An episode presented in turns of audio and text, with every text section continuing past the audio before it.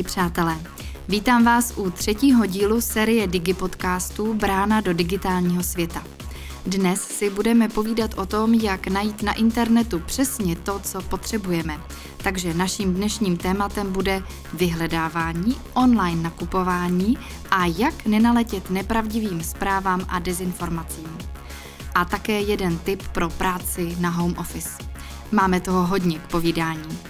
Příjemný poslech vám od mikrofonu přeje Zuzana Hanáková.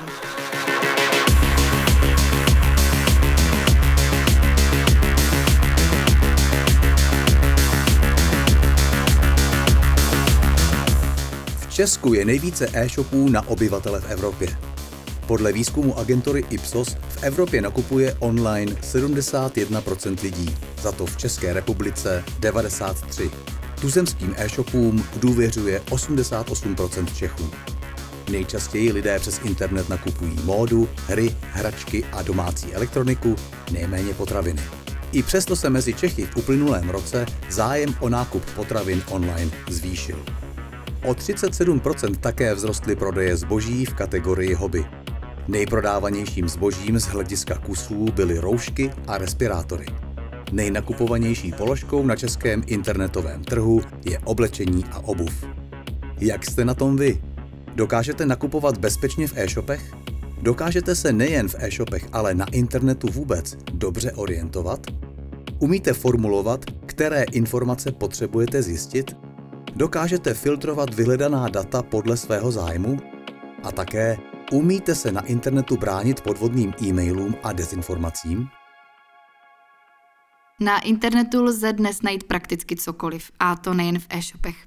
Abychom získali ty správné informace a data potřebná nejen při práci na home office, ale i při hledání obecně, potřebujeme mimo jiné umět pracovat s takzvanými vyhledávači. U nás jsou nejpoužívanější Google, Seznam, Bing, Atlas nebo Centrum. Na nich musíme správně zadat to, co hledáme. Chceme-li se dobrat přesného výsledku, musíme volit vhodná takzvaná klíčová slova.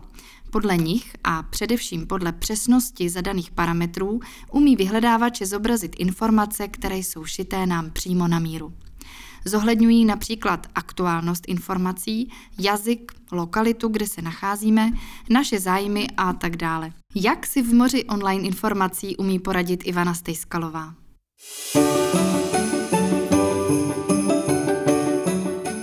Byla skoro půlka prosince a já zase nestíhala. Moc práce, moc všeho a bylo potřeba připravit se na Vánoce. A my jsme velká rodina, takže moc dárků. A kdybych to všechno měla obcházet a nakupovat v Praze, strávím tím hodiny času, které nemám a možná si utrhnu i ruce, protože některé dárky jsou objemnější. A tak jsem s vděkem za 21. století a s ním spojené technologie a vymoženosti usedla v 10 večer v teple domova k počítači a šla nakupovat. Mám ráda pohodlí e-shopů. Veliký výběr, možnosti srovnání, často lepší ceny, doručení na adresu a vše hotovo za krátkou chvíli. Letos jsem chtěla vybavit své rodiče na Moravě úžasným povlečením, které jsem si zamilovala. No a tím pádem rovnou i ségry, aby si náhodou nezáviděli. Během pár minut jsem si vybrané rozměry a vzory naházela do košíku a objednávku nechala poslat přímo na adresu, kde jsme Vánoce trávili. No pochopitelně, abych to netahala vlakem z Prahy. Ve výsledku to byla tak obrovská a těžká krabice, že bych ji ani neuvezla. Dcera mi ukázala jeden zahraniční e-shop a řekla mi, jaké věci by si z něj přála. Její devět na Ježíška nevěří. Já jsem ten e-shop neznala a ceny mi připadaly poměrně dost nízké a budilo to ve mně nedůvěru. A vzpomněla jsem si na svého kamaráda, který chtěl taky jednou vyzrát nad světem a koupit si co nejlevněji telefon. A tak dlouho hledal, až našel a opravdu ten jeho telefon byl o několik tisíc levnější. A tak ho zaplatil a čekal na doručení. Týden, dva, měsíc, nikdo s ním přes mail nekomunikoval, zákaznickou linku to nemělo a tak náš milý Václav po dalších týdnech prozřel, Potupně přiznal, že naletěl podvodníkům a šel si nový telefon koupit za standardní cenu s tím vědomím, že na tom prodělal několik tisíc. A dodnes to své ženě nepřiznal. A tak já od té doby, kdykoliv mě ťukne něco podezřelého do očí, tak než to objednám, lustruju firmu ve vyhledávači jako kriminální ústředna. Napíšu si název obchodu a k tomu připíšu slovo recenze. No a pak se probírám nabídkami a čtu. Často pomůžou srovnávače cen, které obsahují i hodnocení a zkušenosti zákazníků. A díky tomuto kroku už jsem se párkrát vyhnula tomu, že by mě nějaký obchodník okradl, nebo že bych na zboží slabé kvality čekala měsíce, protože se za česky vypadajícím e-shopem schovává nějaký vykuk, kdo ví odkud. No a dva týdny před Vánocemi bych si něco takového fakt nelajzla. Recenze a diskuse na adresu obchodu, z kterého chtěla Cerunka pár věcí, byly velmi kladné a v řádech tisíců zákazníků, tak jsem s naprostým klidem objednala a spočítala si, že by to měli stihnout dodat do Vánoc. Srovnávače cen a zboží jsou vůbec výborná záležitost. No řekněte, proč kupovat něco za tisíc korun, když to mají v jiném obchodě právě v akci za 700? Ale zpět k mému nakupování vánočních dárků.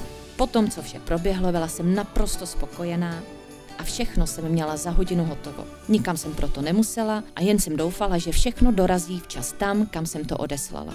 Byla jsem ráda, jak to všechno šlo rychle a bezbolestně. A rozhodla jsem se, že ušetřený čas schození po obchodech strávím před Vánoci raději se svou dcerou.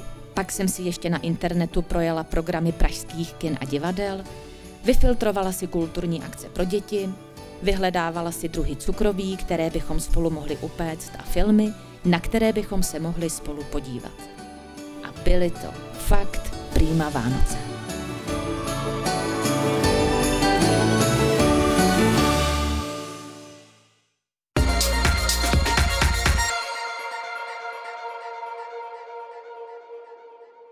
Proč je dobré umět správně vyhledat na internetu to, co potřebujeme? Na to se zeptáme dnešního hosta, pana Tomáše Stautka. Dobrý den. Dobrý den. Protože náš host žije a pracuje v Brně, spojili jsme se s ním na dálku. Tomáš Staudek je vysokoškolský pedagog na Fakultě informačních technologií Vysokého učení technického přednáší o výtvarné informatice a mediální teoretiky z Filozofické fakulty Masarykovy univerzity seznamuje s počítačovým uměním. Zároveň se věnuje otázkám soukromí a bezpečí v online prostředí. Je zastáncem principu internetové svobody a neutrality a podporovatelem a uživatelem otevřeného softwaru. Dejme tomu, že chci jet na dovolenou, třeba na Malorku, ale chci si ji zařídit sama. Najít si příjemný hotel, lokality, které chci navštívit, zjistit si něco o místních gurmánských specialitách, mm, ale taky o historii. Také bych se ráda projela lodí a samozřejmě si chci zajistit výhodné letenky a pojištění. Takže do vyhledávacího okénka, například na Google nebo na seznamu, zadám třeba dovolená na Malorce. Je to tak dobře? Záleží na vašem očekávání, nebo spíš na tom, jak dlouho chcete vyhledané stránky procházet. Určitě mezi nimi budou takové, na kterých se dozvíte přesně to, co hledáte. Ale váš dotaz, dovolená na Majorce, je poměrně široký a málo konkrétní. Takže pokud si chcete dovolenou zařídit sama, jak říkáte, tak asi nebudete z výsledky vyhledávání spokojená je dost možné, že na prvních stránkách eh, se budou vyskytovat samé zájezdy cestovních kanceláří, protože eh, ty se hodně snaží, aby se jejich nabídky umistovaly na předních pozicích. Používají se k tomu nejrůznější triky a optimalizační techniky, eh, které velice zjednodušeně řečeno spočívají v tom, že používáte, kombinujete a opakujete. Správná klíčová slova. Schválně si zkuste do vyhledávače zadat pouze slovo Majorka, bez toho, že chcete jet na dovolenou a přesto na první stránce budete vidět samé nabídky zájezdů cestovních kanceláří.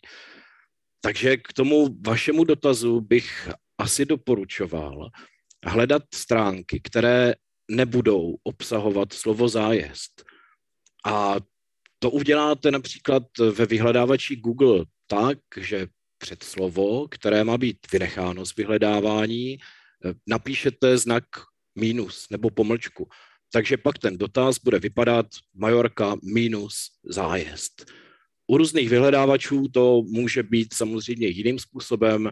Například vyhledávač seznam používá klíčové slovo not, takže napíšete Majorka not dvojtečka zájezd. Tomáši, a jak vlastně ty vyhledávače přemýšlejí, jak fungují a co všechno zohledňují? Vyhledávač je webová služba, která umí z webových stránek, z internetu, vybrat takové, které obsahují hledanou informaci. A to nemusí být pouze text, můžete vyhledávat konkrétní obrázek, anebo prohledávat třeba sekvence ve videích nebo slajdy v prezentacích. Přitom není až tak obtížné data najít a zhromáždit je, protože k tomu fungují nejrůznější automatizované nástroje, ale obtížné je eh, vyhledaná data správně setřídit a prezentovat je. Na to má vliv celá řada faktorů, například jestli je hledané klíčové slovo obsažené v názvu anebo v nadpisech textu, případně je-li hledané video v záhlaví stránky nebo někde až dále v, je, v jejím obsahu. A vyhledávači také zkoumají, jak moc se webová stránka na internetu líbí. To znamená, kolik odkazů z externích webových stránek na ní vede. Ty detaily procesu třídění a prezentování stránek, tedy jejich indexování, jednotlivé vyhledávače spíše utajují a příliš informací o nich neposkytují protože každý se po svém poměrně intenzivně snaží, aby se vám výsledky vyhledávání líbily a abyste neměli důvod vyhledávač měnit. Ale ty hlavní principy, které k indexování stránek slouží, mají všechny vyhledávače ve společné. A co teda musím udělat, abych našla přesně to, co hledám? Když víte, jak napsat web, aby ho vyhledávač považoval za důležitý, tak máte větší šanci ho zobrazit na prvních pozicích nebo alespoň na první straně vyhledávání. A podobně, když víte, jak na webu vyhledávat, tak se o to rychleji dostanete k informacím. Těch hledaných slov například může být více a když mezi ně dáte znamenko plus, třeba u dotazu Majorka plus historie, tak eh, ve výsledcích uvidíte všechny stránky, kde se vyskytují obě dvě klíčová slova. Přitom můžete hledat eh, nejrůznější formáty typu číselných intervalů, takže když napíšete ubytování 700, dvě tečky tisíc, tak vyhledávání omezíte na eh, stránky, které budou odpovídat vašim cenovým představám. Když budete chtít hledat nějaké sousloví nebo frázi, ve které je pořadí slov dané, dejme tomu levné ubytování, tak eh, takovou frázi umístíte mezi uvozovky. Eh, ono se to chce trochu naučit, jak správně na internetu vyhledávat, ale není toho moc a je to lehce pochopitelné. Zmiňujete plus, minus. Kde najdeme tyhle ty informace o podrobném vyhledávání na internetu? Nejlépe přímo ve vyhledávači, který používáte, protože tyto funkce plus minus a podobně se mohou eh, vyhledávač od vyhledávače lišit. Takže pokud je vaším oblíbeným vyhledávačem například Google, tak zkuste napsat rozšířené vyhledávání a tento termín dát do uvozovek. A když za něj napíšete plus Google, tak se dozvíte, jak tímto rozšířeným způsobem vyhledávat právě na Google. Internetové vyhledávače Google, Seznam, Atlas nebo Centrum či obdobné programy pro hledání v osobním počítači, například průzkumník Windows, nám pomáhají vyhledávat informace a digitální obsah, který potřebujeme. Musíme vědět, co hledáme, například zboží v e-shopu, ordinační dobu lékaře, úřední hodiny na magistrátu, informace o kulturních programech, akordy k písničce, návod na zprovoznění kávovaru a podobně uspokojivému cíli vede co nejpřesnější zadání parametrů, nejlépe ve formě klíčových slov. Vyhledávače nabízejí také filtry, kde si můžeme nastavit například časový úsek, či zda chceme prohledávat pouze české weby nebo i ty zahraniční. Vyhledávače zohledňují i lokalitu, kde se nacházíme, nebo v jakých oblastech zájmu se nejčastěji pohybujeme. Podle toho pak vybírají nejrelevantnější výsledky. Filtrování výsledků bývá velmi praktické také například při nakupování v e-shopech. Každý dobrý e-shop má k dispozici bohaté filtry, podle kterých si můžeme vygenerovat přesně to zboží, které hledáme. Pokud tedy chceme například koupit hodinky s červeným ciferníkem a stříbrným kovovým řemínkem a víme, že by neměly být dražší než 5000 korun, zadáme tyto parametry do filtru. Filtr skryje některé informace a ukáže jen ta data, která potřebujeme vidět. Na e-shopech já osobně nakupuju velmi ráda. A že to tak dělá spousta lidí, o tom svědčí narůstající objemy zboží koupené přes internet. Výhody online nakupování jsou zřejmé. Šetříme čas, nakupujeme v pohodlí domova, na e-shopech najdeme bohatší nabídku než v běžných prodejnách a neomezuje nás prodejní doba. Než se pro zboží rozhodneme, můžeme si pročíst recenze a reference jiných zákazníků. U zboží zakoupeného přes internet máme zákonné právo ve lhutě 14 dnů odstoupit od smlouvy a zboží vrátit. Možnost přečíst si zkušenosti, chválu i výtky nakupujících je další výhoda e-shopu. V dnešní záplavě e-shopů různé kvality lze jen doporučit si obchod i kvalitu zde nabízeného zboží předem ověřit. Především pokud se nákup tváří až příliš výhodně. Při kombinaci nízké ceny a slibované vysoké kvality nepodceňujeme těch pár minut navíc, které nám můžou zachránit peněženku. A jsme u nevýhod online nakupování. V poslední době se ty nevýhody celkem rozumně eliminují, takže na internetu nakupujeme vše, doslova. A to i věci, které bychom si ještě nedávno nedokázali představit, že bychom je třeba před nákupem nevyzkoušeli jako je například oblečení nebo dokonce obroučky brýlí, což ne každému musí vyhovovat. Určitě je dobré seznámit se třeba s reklamačními podmínkami online obchodů, abyste při nevhodné objednávce nebyli nakonec překvapení. Někdy může být na překážku i způsob placení, třeba výhradně kartou nebo konkrétními platebními systémy. Na takové e-shopy je lépe dát si pozor. Ověřené obchody obvykle nabízejí i jinou možnost platby než elektronickou, například dobírkou. A navíc objednávka v těch ověřených obchodech bývá vyřízena prakticky i hned. Z jiných obchodů vám ale může místo balíčku s pěti položkami přijít pět samostatných zásilek v rozmezí několika týdnů a pokud budete chtít některou reklamovat, tak zjistíte, že se nemáte na koho obrátit. Ivana ve svém Fiotonu zmínila kamaráda, který se při zhánění mobilu spálil na podvodném e-shopu. Co bychom měli dělat proto, abychom takhle nedopadli a na co si dát při online nakupování pozor? Některé věci jsou podezřelé už na první pohled. Třeba když se kromě názvu zboží o něm nedozvíte žádnou další konkrétnější informaci. A nebo pokud ano, tak eh, jsou v textu překlepy nebo gramatické chyby.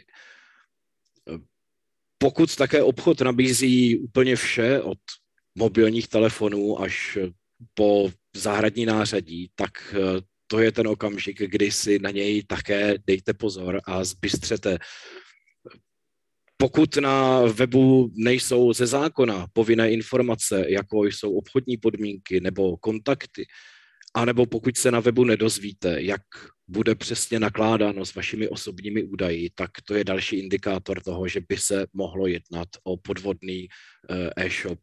Každopádně Česká obchodní inspekce spravuje online databázy podvodných a rizikových e-shopů, kde si můžete to své podezření ověřit. A někdy se ani nemusí jednat přímo o podvod, ale je dobré vyhýbat se e-shopům, s nimiž je nějaká špatná zkušenost. Třeba neochotně vyřizují reklamace nebo dlouho s vámi nekomunikují. Takže určitě doporučuji podívat se na recenze od zákazníků, ale opět na nějakých důvěryhodných a ověřených místech protože řada e-shopů si fiktivní recenze na sebe i na své zboží píše sama. Určitě tu není eh, marná opatrnost, takže obchodům, eh, o kterých byste mohli mít nějaké pochybnosti, eh, neposílejte žádné platby předem. A pokud obchod jinou možnost platby než elektronicky a předem nenabízí, tak opět raději zbystřete. Tak já to pro jistotu ještě zhrnu, informací bylo hodně.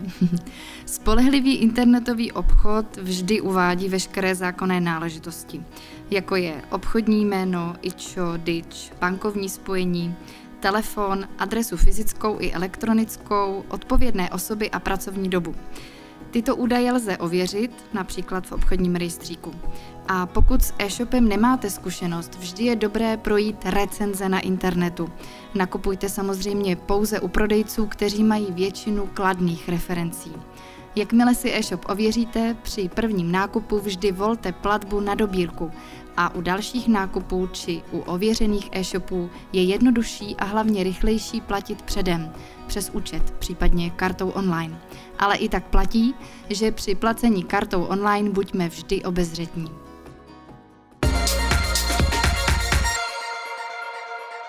Milí přátelé, připomínám, že naším dnešním hostem je Tomáš Staudek, informatik, grafik a pedagog v oblasti designu, programované grafiky a softwarové estetiky na Masarykově univerzitě a Vysokém učení technickém v Brně. Náš rozhovor tentokrát neprobíhá přímo, propojili jsme se online mezi Prahou a Brnem. Zatím jsme probrali správné vyhledávání na internetu a výhody či nevýhody online nakupování. Při práci z domova často potřebujeme vyhledávat zdroje informací, kterými chceme doplnit a podpořit projekt, na kterém pracujeme. Například data z průzkumů, vývoj trhu ke stanovení ceny, rešerše z médií nebo si prostě jen potřebujeme rozšířit přehled o dané oblasti. A s tím souvisí i naše třetí téma rozhovoru. V současné době velmi aktuální jak najít důvěryhodné a aktuální informační zdroje. V této souvislosti se nelze nezmínit o dezinformacích, ohýbání reality v určité části médií nebo v různých diskuzních fórech na internetu. Tomáši, do mailu mi chodí spamy s různými poplašnými zprávami. Na internetu existuje celá řada dezinformačních webů a v diskuzích narážíme na takzvané troly – tedy diskutující, kterým nejde o věcnou argumentaci, ale spíš o zasévání svárů, manipulaci a šíření lží. Eh, pojďme postupně. Podle čeho poznám, že se jedná o dezinformaci? Každá důvěryhodná informace by zejména měla mít zdroj původu, tedy svého autora nebo médium, které ji zveřejnil. Pokud píšete seriózně, tak se za to obvykle nestydíte. Jistá názorová pluralita je na internetu vlastní a snahy o, o její omezení jsou velice citlivým tématem, ale přesto je dobré před důvěřováním také prověřovat a například si zjistit, jestli zprávu, kterou čtete, přineslo i jiné médium a například v podobném znění. Jestli je ta zpráva napsána neutrálním stylem, anebo vám velkými písmeny předkládá nějaký hotový názor. Není v ní náhodou plno odkazů na nejrůznější externí weby. Jak je na tom text se stylistikou? Používají se ve zprávě redakční fotografie, anebo jsou to koláže z nejrůznějších internetových zdrojů. To všechno jsou věci, podle nichž můžete dezinformaci rozpoznat. A poté vlastním kritickým názorem zhodnotit, jaké emoce ve vás vyvolávají. Kontroverzní názory nemusí být nutně dezinformacemi a vůbec nemusí být na škodu, ale třeba zpravodajství postavené na publikování samých kontroverzí zřejmě příliš důvěryhodné nebude. A úplně bych například ignoroval hromadně posílané e-maily se zaručeně šokujícím odhalením a podobně pompézními titulky. Takže takové maily si přečtěte v klidu a poté je smažte a nerozesílejte je dál. Můj kamarád, když jsem mu říkala, o čem si dnes tady s vámi budu povídat, mi poslal na ukázku příspěvek z nějakého četu. který varuje před těmi známými nanočipy, které nám při PCR testech vpravují do nosní sliznice. Tyto čipy se prý stále zdokonalují, zmenšují, takže je postupně dostaneme přímo ve vakcíně, anebo nám budou vpraveny pod kůži. Dokonce ten diskutující věděl přesně, kolik milionů dolarů do těchto nanočipů investoval Bill Gates a jiní miliardáři s cílem nás všechny sledovat a ovládat. No člověku se nechce věřit, že i takovéhle nesmysly nacházejí úrodnou půdu u nezanedbatelné části populace. Jak se takovým dezinformacím bránit, respektive jak a kde si mohu ověřit pravdivost informace, kterou mi vyhledávač našel? Nejlépe už zmiňovanou kombinací kritického úsudku a přístupu k faktům. A na to vůbec nemusíte být sami, protože vám mohou pomáhat služby, které za vás ověřují informace, ale i zprávy nebo výroky politiků. A pokud takové ověřovací weby používají nezávislé a otevřené zdroje, tak potom můžete těm faktům opravdu důvěřovat. Možná úplně nejlepší je nevěřit pouze počítačové obrazovce, ale bavit se o věcech s okolím, s rodinou, kolegy, přáteli, zjišťovat prostě z různých stran, co si kdo myslí. A zároveň není vůbec nic špatného na tom názor na nějakou věc nemít, anebo si připustit, že k tomu nemám dost informací. Milí přátelé, kdybych tuto část našeho rozhovoru měla opět zhrnout, řekla bych, že dobrým rádcem, jak rozpoznat dezinformaci a bránit se jí, nám většinou bude vlastní mozek a obezřetný a kritický přístup k podobným zprávám. Čerpejme pouze z důvěryhodných a ověřených zdrojů. Je-li pro nás informace hodnotná a pro život podstatná, ověřme si zdroj. Pokud si nejsme o serióznosti jisti, berme ji s rezervou a nešiřme ji dál jako důvěryhodnou. Můžou nám pomoci weby, které se zabývají dementováním nepravdivých zpráv na základě ověřených dat a zdrojů. Například manipulátoři.cz, popravdě.cz nebo hoax.cz. A nebo se zeptejte svých blízkých, co si o tom myslí. Něco nevědět přece není ostuda.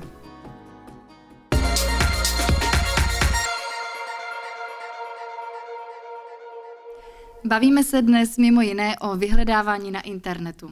Do něj dnes výrazně zasahuje umělá inteligence. Vždyť si vezměme jenom Google asistenta v telefonu nebo asistentku Siri v iPhonech. Položíme otázku či příkaz a během vteřiny máme vyhledáno. Popustím teď uzdu své fantazii. Od rána makám na home office, jsem přilepená k počítači, protože dnes musím kolegům poslat hromadu materiálů. Nemám čas jít ani nakoupit. Žádné strachy. Google Asistent mi pomůže sestavit nákupní seznam a objedná zboží i s dovážkou. A nebo ještě lépe, vyfotím si obsah lednice a dám příkaz doplnit. A o nic už se nemusím starat. Umělá inteligence pozná, co v lednici chybí, vyhledá zboží a porovná ho podle nejlepší ceny. Objedná, zaplatí a nechá vše přivést. A já můžu v klidu pracovat. To by bylo prima. Co myslíte, Tomáši? No, zní to jako krásný a jednoduchý svět, ale musíme ho takový chtít. Už dnes se vlastně spoléháme na celou řadu technologií a služeb, které nám usnadňují život a do značné míry i za nás uvažují. Od telefonů přes zmiňované hlasové asistenty až třeba k chytrým domácnostem nebo samořídícím automobilům. Já se vám přiznám, že k těmto technologiím mám spíše skeptický stav, protože aby fungovaly tak, jak mají, tak o nás musí vědět spoustu věcí a neustále k ním přidávají nová a nová pozbíraná data. Ono je to prozatím možná nadsázka, ale tyto služby o nás toho ví více, než snad my o sobě samotných. Já se hodně zabývám bezpečností a ochranou soukromí na internetu, takže možná vidím problémy v něčem, eh, co pro jiného může být naopak přínosné. Ale tyto věci sebou nesou určitá rizika. Například přesně nevíme, jaká data o nás takové služby sbírají, k čemu ta data slouží, kdo k ním má přístup a na jak dlouho. A jestli vůbec je možné tu naši digitální stopu za sebou smazat. To, že někdo ví, co máte nakoupeno v chytré ledničce, tak to ještě nemusí být problém. Ale vývoj aplikací umělé inteligence je velice rychlý a často tomu prostě nestíháme dát vhodný právní rámec nebo etické hranice. Naštěstí se to poslední dobou začíná měnit, takže například eh, Evropská komise iniciovala formulování pravidel pro technologie založené na umělé inteligenci. A to zejména tam, kde to jejich používání může být nějakým způsobem rozporuplné, třeba v rozpoznávání tváří nebo chování lidí. Ale já jsem v těchto otázkách spíše opatrný. Tak já radši zůstanu při zemi, udělám si seznam, obuju boty a půjdu nakoupit po svých. Milí přátelé, naším dnešním hostem byl Tomáš Staudek, informatik, grafik a pedagog v oblasti designu, programované grafiky a softwarové estetiky na Masarykově univerzitě a Vysokém učení technickém v Brně. Děkuji za váš čas a nashledanou. Nashledanou.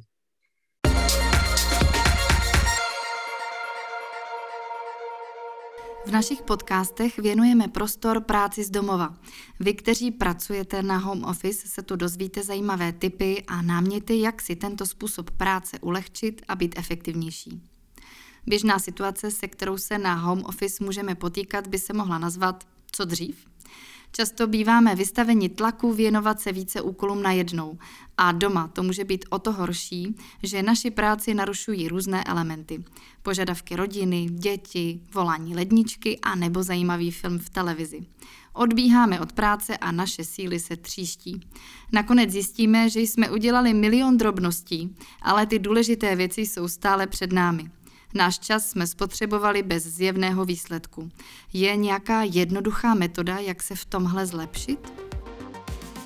Stačí nám k tomu za prvé kalendář, třeba Google kalendář nebo některá z desítek podobných aplikací, které umí kalendář synchronizovat mezi počítačem a mobilním zařízením. A k němu aplikaci pro tvorbu a plánování úkolů. Kalendářové aplikace mají úkoly v sobě často již zahrnuté a tak je plánování a synchronizace úkolů jednoduchá. Prostě si úkoly v kalendáři rozepisujeme do jednotlivých dní, přesouváme je podle potřeby, označujeme ty splněné a na nesplněné úkoly nás může aplikace upozorňovat. Systém, jak s úkoly pracovat, si můžeme udělat podle toho, jak nám to vyhovuje. Například každé ráno, než začneme pracovat, provedeme revizi úkolů. Označíme ty, které jsou již splněné, doplníme nové a ty nesplněné přesuneme do nového dne nebo jim určíme jiný termín. Splněné úkoly se nám pěkně přeškrtnou nebo zabarví a my máme dobrý pocit, že jsou za námi. U těch nesplněných bychom se měli sami sebe ptát, proč nejsou hotové. Celý proces s plánováním úkolů můžeme takto každý den opakovat, zabere nám minimum času, naučíme se dodržovat systém, úkoly plánovat a neodkládat.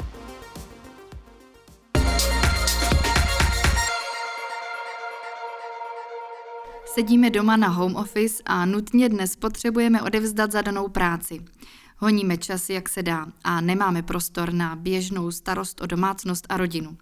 Abychom se nezdržovali, objednáme online nejen nákup do ledničky, ale i obědy dětem do školy, nový toner a papíry do tiskárny. Nakupování je jedna věc, ale placení druhá. Můžeme přece i při placení ušetřit čas a námahu. Platit kurýrovi v hotovosti na dobírku? To ne.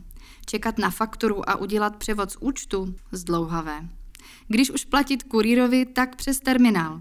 Běžně tohle děláme bezdotykovou kartou, ale ještě pohodlnější je platba mobilem s technologií NFC a příslušnou aplikací například Google Pay.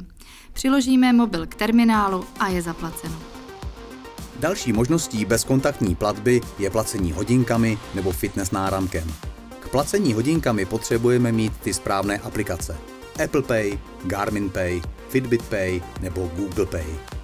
Také zde se jedná o jednoduché placení, ke kterému nepotřebujeme ani kartu, dokonce ani telefon.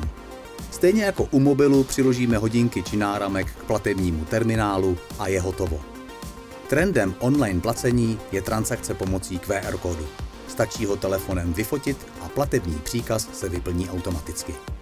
Dalším způsobem bezkontaktního placení, na který se postupně už i některé české banky chystají, je platba NFC klíčenkou nebo prstenem. No a někde už je možné zaplatit i pouhým pohledem do skeneru oční čočky. Několik let se také mluví o placení čipem, který máme zabudovaný pod kůží. Jeho nespornou výhodou bude, že ho nezapomeneme ani kdybychom chtěli. Milí přátelé, to je z dnešního Digi podcastu všechno. Díky, že jste si nás pustili a zvu vás k dalšímu dílu. Naše podcasty najdete na Spotify, Apple Podcast, Google Podcast, na www.portaldigi.cz a na nejpoužívanějších sociálních sítích. Hezký den a nezapomeňte, digitální technologie jsou fajn, když víme, jak je správně používat.